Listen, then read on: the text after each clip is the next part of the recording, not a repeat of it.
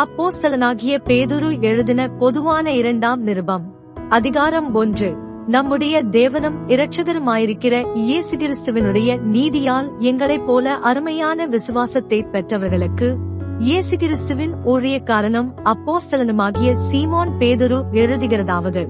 தேவனையும் நம்முடைய கர்த்தராகிய இயேசுவையும் அறிகிற அறிவினால் உங்களுக்கு கிருபையும் சமாதானமும் பெருகக் கணவது தம்முடைய மகிமையினாலும் காரணியத்தினாலும் நம்மை அழைத்தவரை அறிகிற அறிவினாலே ஜீவனுக்கும் தேவபக்திக்கும் வேண்டிய யாவற்றையும் அவருடைய திவ்ய வல்லமையானது நமக்கு தந்தருளினதன்றி.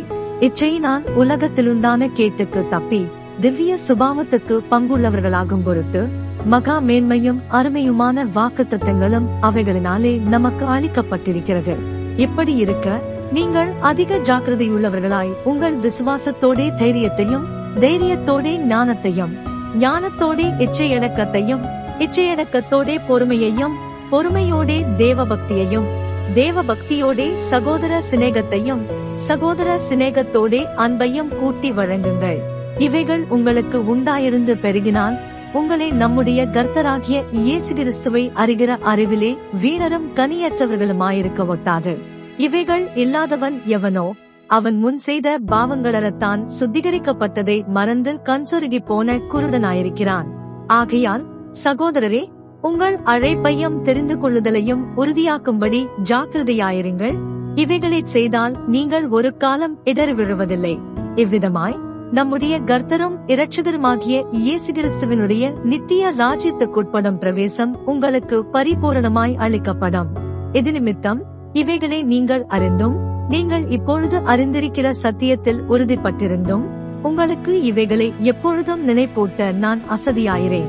நம்முடைய கர்த்தராகிய இயேசு கிறிஸ்து எனக்கு அறிவித்தபடி நான் என் கூடாரத்தை விட்டு போவது சீக்கிரத்தில் நேரிடுமென்று அறிந்து இந்த கூடாரத்தில் நான் இருக்குமளவும் உங்களை நினைப்பூட்டி எழுப்பி விடுவது நியாயமென்று எண்ணுகிறேன்.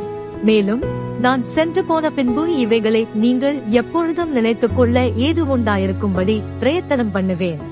நாங்கள் தந்திரமான கட்டுக்கதைகளை பின்பற்றினவர்களாக அல்ல அவருடைய மகத்துவத்தை கண்ணார கண்டவர்களாகவே நம்முடைய கர்த்தராகிய இயேசு கிறிஸ்துவின் வல்லமையையும் வருகையையும் உங்களுக்கு அறிவித்தோம்.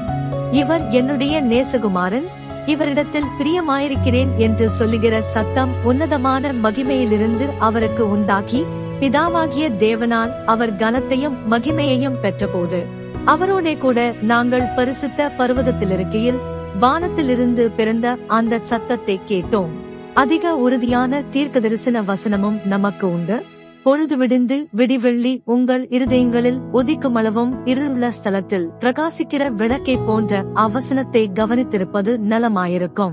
வேதத்தில் உள்ள எந்த தீர்க்க தரிசனமும் சுயதோற்றமான பொருளையுடையதாயிராதென்று நீங்கள் முந்தி அறிய வேண்டியது. தீர்க்க தரிசனமானது ஒரு காலத்திலும் மனுஷருடைய சித்தத்தினாலே உண்டாகவில்லை. தேவனுடைய பரிசுத்த மனுஷர்கள் பரிசுத்த ஆவியினாலே ஏவப்பட்டு பேசினார்கள்.